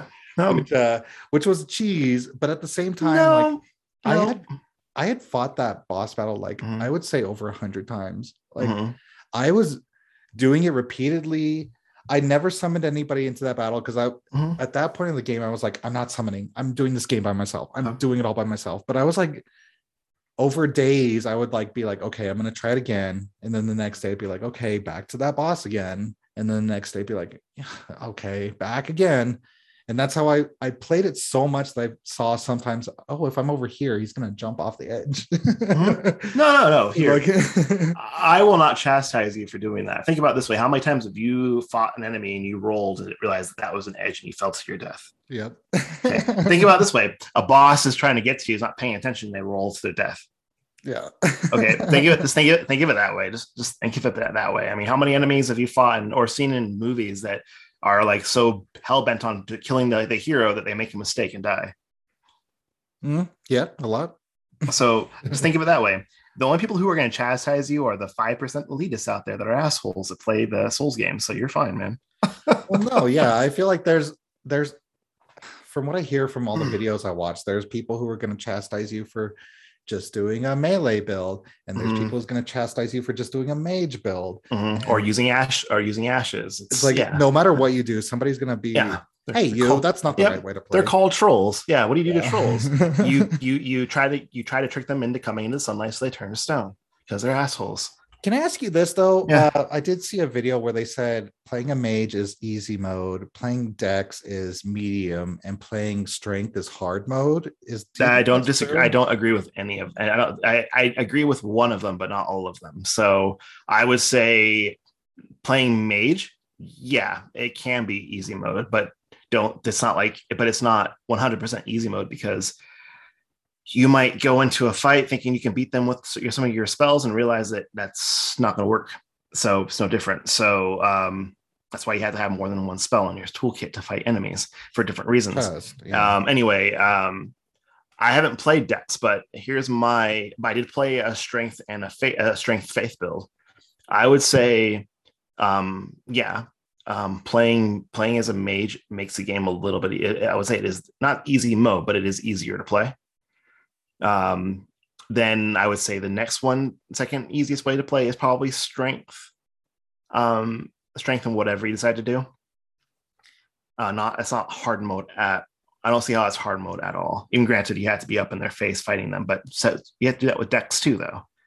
So I would say, I would say Dex might be a little bit more harder, but it also depends on what you. It's, it's a, actually, dude, it's like a hard question to answer because it Yeah, all depends on your build. like, if Yeah. you're strength, you're slower as Mhm. far as attacking, but you do a lot of damage. Mhm. But Dex, you attack faster, but you Mhm. don't do that much damage. Yeah, and here's something So- consider too. If you're a strength build, doesn't necessarily mean you're you're using a colossal weapon or you're using a two-handed weapon. You might be using a single-handed weapon, or you might be using two single-handed weapons, or you know, or you might be uh, using a Mhm. single. You might be using a um a, a two-handed weapon with a shield, or a one-handed weapon with a shield. So it's like there's it's so hard to answer that question. Um, I I, I would say that the one thing I would agree with is yes, I would say yeah, playing as a mage is easy mode, but it's not super easy though. And um, but I would say the other two classes, it all depends on what you're doing. Because hell, you might be doing a bow only build as a dex character, so or you might be using Yeah. dag, you might be using daggers as a dex build, or you might be using a bleed build or a poison build or a, or a, a poison or a um, clean rot or not a clean rot or a uh, uh, scarlet rot and a um, bleed build together. It's like it all depends on what you're doing with your build. I have to say, like, there's so many creative builds I've seen Mm-hmm. online on YouTube, and it's like I feel like I'm not living up to the full potential of the game the way I beat it because Mhm. I was just using a shield and a big sword, and my sword caused bleed damage, and Mhm. I couldn't change the Ashes of War on it because it was uh, just a special weapon, and so I Mhm. just played. Honestly, I tried different weapons. I think one of the most interesting builds I tried was two whips and that was really fun. Like I think I would I would uh give that a try for more battles, but I couldn't I, I was like missing my shield and my my Mhm. sword. Like I just love I it was my first time playing the game and Mhm. I think the first time I'm just like I was playing the game very cautiously. Honestly, there were places where I could have been riding my horse around and I was just walking around because I was like, what's what's over there? Is there something over Mhm. there? No. Okay, I'm gonna walk slowly. Wait, what's over there? Is something over there? No. And I Mhm. could have just literally just rode my horse and gone all past that, but I was Mhm. playing very cautiously. And I did learn the game. Like like I said, when I when I played Dark Souls right after, it was like the same mechanics, and I felt like I was really good at Dark Souls, even though I haven't really played that game. But I don't know, I was very cautious. So I stuck to what I knew, and I guess I could be more creative. And I I don't think this is the last time I played Elden Ring. I think I'm gonna go back to that save of uh, New Game Plus two and just maybe I'll try that two whip build because I really liked it. Mhm. Oh hell! I mean, so I just jumped on my second character. I mean, I'm still working on uh, a second playthrough, um, but with a new, a brand new character. I decided to, you know, give that, um, you know, magic build a try. Mhm. And um, I'm currently, how far am I in the game? Oh, I'm currently in the um, Imperial City right now. So that's where I last, that's where I left off. And right now, looking at my character, I'm rocking two staves. Can we And- talk about um I spoilers? Of course, we've already mentioned that there's going to be spoilers, but can we talk about how the the capital city completely changes near the end game? Yeah, half of it was- becomes inaccessible. Yeah. My mind was blown. Mhm. That was so fucking cool. Mhm. Yeah, apparently too. If you don't um, explore part of the city that does get covered, um, there's part of the city you can still get to, but you have to walk to it. Um, you actually miss out on a uh, relic. I did see that I could still go to the underground by teleporting there, but basically everything else was gone. Yeah, yeah, that's yeah, that's that's that's what I did too to get to be able to get the um, frenzied flame ending. I had to teleport down below. I- I know what you're talking about then because I got Mhm. there and I think I listened to a podcast where somebody said like uh I went and did that and then they like this terrible thing happened and I realized I shouldn't have done that. So I got to it. It's like a flesh door, right? It's like this really hard place to get down to because you have to drop precisely on Paul, yeah, really it's a bitch. Yeah, my um, yeah.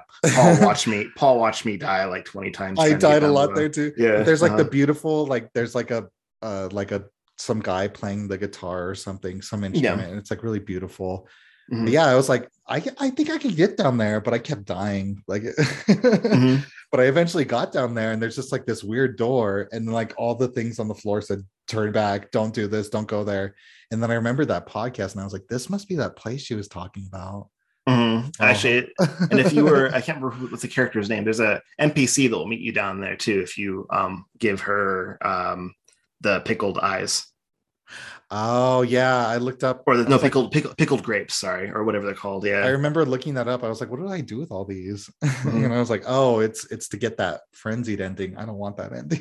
Yeah. No, I- I, I like I had no idea that yeah, there's a way for you to actually if you get it, there's actually a way for you to you know stop that ending from happening. I Mhm. can't remember what you do. I can't remember what you're supposed to do, but the game. I is, yeah, it's deep. Uh, but I, I uh, you know, I, I I personally, um, so far, I mean, I haven't experienced any of the other endings yet. So, I mean, I think I'm going to be doing the Ranni's quest line on my second character to experience to experience that. Um, on my mage character, even though to me it doesn't make sense for me to do the mage quest to do to get that ending as a mage, but you know, it's one of, it's one of those things. Honestly, So- like I I want to go for that ending, the one you're talking about, the second time I go through, because like it's like I put in all that work to get to that door, and then I was like, nope, I I'm not gonna do this. yeah. Oh yeah, yeah. If yeah, if you don't want, if you hell, if you don't even want to get the frenzy ending, don't you don't even have to go down there. Like you don't. I mean, as far as I know, you don't really you don't really miss out on. Well, you might miss out on a relic, maybe. I can't remember if there's a relic down there or not, but there might be. Yeah. no, I don't think there was anything down there for me. Oh, okay. There were there's a point of grace, which is amazing that they put one down there, but that's right. it. No, I have some. I, I me, I, I can't. I'm not sure if anybody's confirmed this yet. Um, Tony probably has, but I want to say the crazy part about that ending is that um, you'll talk to the NPC. I already forgotten her name, but you'll talk to the NPC, and she'll. Um, is there actually is there a way for you to see the NPCs in the game? Like once you, I like a list of them. I can't remember if there is. Anyway, oh, either way, um, she'll. So anyway, you'll talk to her. She'll tell you, um, hey, if you want to open up that door, you have to go in there with nothing on you. Basically, you take off all your equipment to open the door. Um, and then you go in there and crazy, crazy thing. You know how in the uh, round table hold, there's the two fingers. Yeah. Well, in there, there's a three fingers. Oh. Yeah. So it's I I kind of got a I got a I got a kick out of that. So um and the fact that your eyes turn all yellow and flamey is freaking awesome. So but anyway, you you leave there after you basically you become the avatar of the frenzied flame. Do they basically. stay that way? Yeah, your eyes stay golden. Yeah. Oh, crazy. Yeah, yeah. So a crazy, yeah, actually, a nuts thing too. Actually, about basically like there's multiple ways your eyes will change colors in the game. One of them is yes, getting the friend, getting becoming the frenzy lord, basically. Um, the other thing that will change your eyes is if you um, do Varre's quest line. Uh, Varre is the character when you first um, end up um, in what do you call it? Uh, the middle limb. Yeah, when you come, yeah, when you oh, when you first start in Limgrave, Varre is standing at the point of grace outside the tomb. Um, you can talk to him, start talking to him. Um, he'll tell you once you you know don't come and talk to him again until you've uh, talked to the two fingers, basically. So you have to beat uh, Godrick, and then um, then you go back and talk to him, and he'll tell you, okay, cool. What do you think? You think it's bullshit? What's going on with the two fingers? And you agree with him. He's like, oh, good.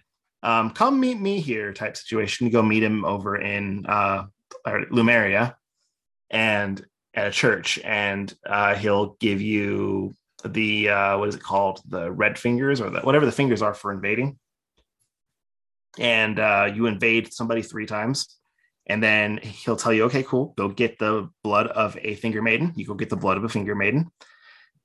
And then you come back and then he'll give you a brooch to go to the Mal- to Mohgwyn's palace. And Mhm. um, when you start pvping with people your eyes start to turn red. When you invade your your eyes start to turn red. It's pretty cool. By just going Um, through his quest. yeah, or I think Huh. you may not you may not have to you may you may not have to go through his quest, but I think at least for me, I think that's how my, I noticed my second character's eyes started to turn red. it was Huh. kind of it bugged the shit out of me actually. That's why I started wearing a mask. and, uh, and then uh, if you use a lot of um, dragon incantations, Yeah, I, I I noticed a lot of uh dragon shrines that I just couldn't do anything with. Mhm. now if your eyes maybe on can, the next playthrough. yeah, if your eyes can change any other color, um, I don't, I'm not sure. That might be, but as far as I know, there's there's three ways your eyes, three different colors your eyes can change, which is the the fiery orange fiery color, the red color from being an invader, and then um, I'm guessing dragon like yellow eyes from being a uh, a drag a heavy dragon incantation user. So obviously we got really obsessed with this game. Um, I'm done with it for now because I, here, I yeah. just I just there's other games I want to play, but I do still think about it. Do we still think that this is the game of the year? Absolutely. Yeah. I. Um, I mean, I want- no I want- question. I want, I mean, I want Fabrice to finish um, Horizon Forbidden West um, because I really want to hear his opinion. Because you know my opinion, it's like it's a beautiful game, but I don't like it. So it's I want to see what he has to say about it. Yeah, I guess so. And I do want to play that game myself, but um, I just I haven't felt the way about video games the way that I felt playing Elden Ring in Mm-hmm. a long time. I think the last time I felt this way was for NieR Automata. Fair, Yeah. that's fair. Oh god, Okay. NieR Automata is nowhere near as deep as this game is. like you know uh, what? I would almost argue against that, my friend. Actually, to be honest with you. Um, okay. I I think that it is just as rich as Elden Ring is. Granted, um, uh, NieR Automata requires you to know about the history of the previous games for you to understand to understand where it came to. Yeah, I guess that's true. There is a lot of lore there. I guess Mm. just what I'm thinking about is the sheer gameplay content, but Oh. not all of it like really adds to the story. Oh no, yeah, it's yeah, just yeah. exper- experiential And experience. I would say I would say yeah. When it, from from a from a gameplay standpoint, from everything that you can do, all the content you can experience in Elden Ring, yeah, there's not a lot of games that can compare to this. like not really. Um, No. like you know, you'll if you all have been listening to any of our previous episodes, you would uh, you know basically I won't even I would say that it this game beats the crap out of uh, out of Horizon Forbidden West, in my opinion. I would say that NieR Automata is still uh, above this game for me, but this Okay. game is like really it it it's like a life altering experience. It's so good. it's one of the best games I've ever played in my life. Yeah, actually, as a matter of fact, you know, Frankie, I, want to, I, want to talk about this right now while people understand, the- or because you know, understand where we're coming from. Is that this game has been such, this game has been so profound for us too as gamers that um, we want to do another top like five of our favorite games, or top ten, or probably like top five of our games. So you know, we're gonna have an episode one of the, one of these days, and we're gonna kind of give you um kind of give you some updates because that's changed for some of us, for both of us, I think, actually. Yeah. So yeah, yeah. So yeah, I'm I'm excited to talk about it because it's I think it's nutty, and I think one of the things that's great about ta- talking about games is the game our favorite games that we've played. So Yeah. yeah. Ah, well, do you think that's it for now on our I think so. of Elden Ring? Uh, yeah, yeah. I mean, I, I felt like we didn't have a whole lot to talk about. When There's so much more to talk about. There's But so much so- more we didn't talk about. Yeah, it's true. I, I mean, um, I almost want to say if we can, dude, it's up to you. Uh, um, do a, um, either do a, a shared playthrough where we just we deal with the um the complexity of doing a, a shared gameplay, but you can in, in Elden Ring. Um, whether it's you do it with me or I do it with you. So I'm at the um, beginning of the game, so uh I guess we could like mow down through enemies. We can try. I mean, we can try if you want. It's, I mean, or a it- new game, is that what you're talking about? Like doing it all over again? we either can do brand new characters or we can do a new game plus. It doesn't matter to me. So, or we both level up characters. We'll I don't see. Because like every Yeah. time every time I summon people to fight bosses with me, it was always really cordial and fun. Like Mhm. bowing every time, just like these these uh niceties you have to do. Like we must bow to each Mhm. other. And then sometimes I'd be like, thank you. Uh-huh. Right, right, right, right.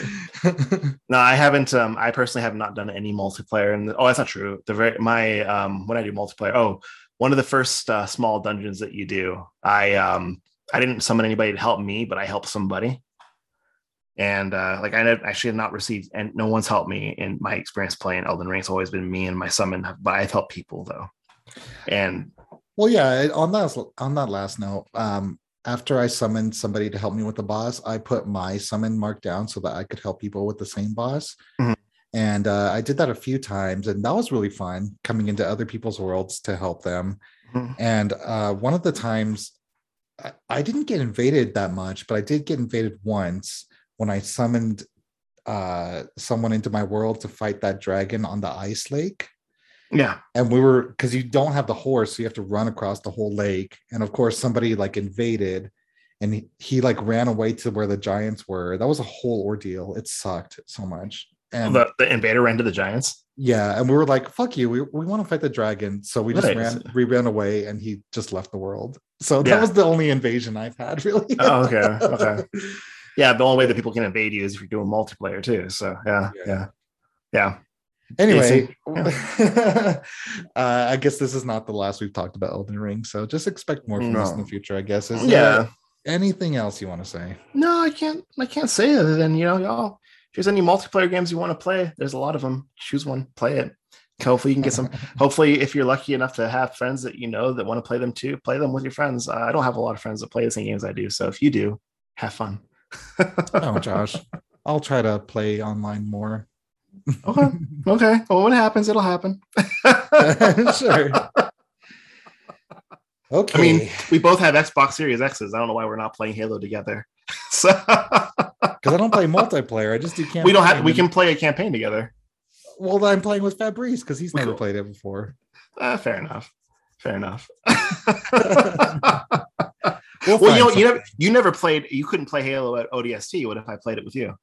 you know that's a good idea i could do that yeah. Okay, let's. Yeah, when when you're ready to play. I listen. I haven't fired up my Xbox in like four months. So or three Jesus or three or four months. So okay yeah, if, if that's a reason, if that's well, if that's a reason for me to fire up my Xbox Series, that's one reason. But I also got a before we end the episode, y'all.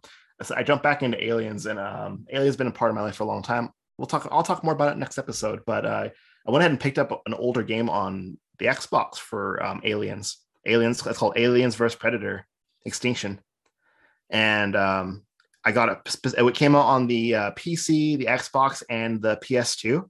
But I got it for the Xbox because it's you know I have an Xbox Series X. I should be able to play it on my Xbox Series X. So um, hopefully I'll talk about that here pretty soon. Okay.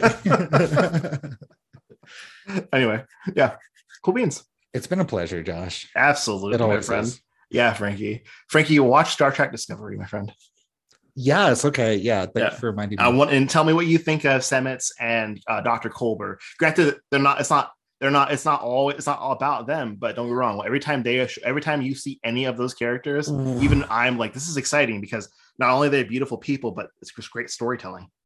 Girl, mama, we got to close this episode. But is that the is that the Star Trek series that Tig Notaro is in? I don't know who that is. She plays a doctor. She's um I don't think so. Okay. I don't think so. Um, but here's a cool thing though too. I like about um us discovery too that yeah. Well then end the episode. Yeah, then end, the- end the episode, my friend. Otherwise, I'm gonna keep talking about. Otherwise, I'm gonna talk about you know stuff. I know. we could talk about everything forever. Yeah, yep. Yep. Do do uh you know Frankie do the thing. I'll do the thing. Okay. Special thanks to Anchor.fm for hosting and distributing our podcast. You can visit our website at anchor.fm slash TCOG. And if you'd like to reach out and ask us questions or give us feedback directly, you can find us on Twitter at Cauldron Gaming or email us at thecauldronofgaming at gmail.com. Extreme gratitude goes to Naughty Bits for providing us with the primary music we use on our show. To find out more about him, find his music on SoundCloud at Naughty Bits, all one word, or check out the description of the episode for the link. And we do shuffle through classic tracks throughout the history of gaming for our outros. So be sure to check out the episode descriptions for more information on that as well. Also, check the link in the description for our Spotify Cauldron Picks playlist, where every episode we add new songs in a growing collection to share some songs we want you to fall in love with. Sorry.